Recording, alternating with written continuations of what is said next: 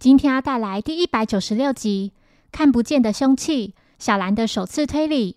这集是动画原创。一天，小兰和原子走在街上，差点被一台红色的车子撞上。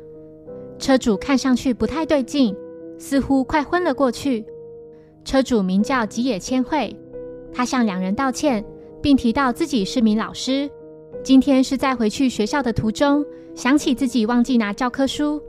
像最近这样突然昏过去的情况，已经越来越频繁了。两人陪同千惠到院检查，医生表示身体并无大碍。千惠的丈夫明夫前来关心妻子。小兰和原子看两夫妻挺幸福的，丈夫看起来很体贴。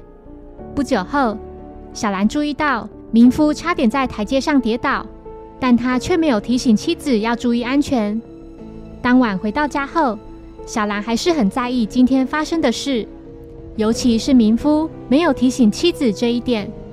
他将事发经过告诉家父及柯南，并说想找出为何千惠老是头晕的原因。隔天，小兰、原子及柯南来到吉野家拜访。千惠提到，丈夫是做保险业务的。他还曾说，如果太太过世的话，就能得到一亿元的保险金。听到此话的三人感到有些震惊，小兰更是觉得事有蹊跷。柯南询问千惠是何时开始头晕的，千惠回复：大约在三十天前。现在住的这栋房子是新房，两夫妻是在一个多月前才搬到这里的。几天后，三人再次来访吉野家，这次还遇到了民夫。民夫借口要出门散步。顺便买块蛋糕回来。柯南偷偷跟在民夫身后，想确认他的行踪。他发现民夫正想买一辆价格不菲的车。那天晚上，柯南将他的发现告诉小兰，两人不解民夫究竟是如何对妻子下毒的呢？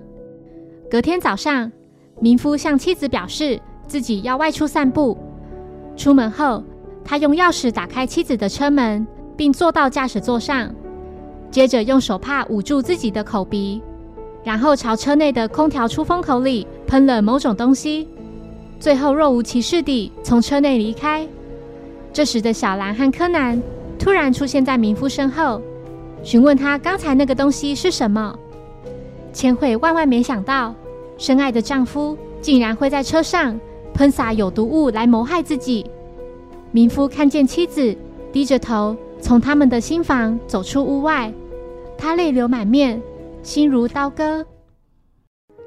谢谢收听，如果喜欢本节目，欢迎小额赞助给我支持，谢谢。那我们下一集再见，拜拜。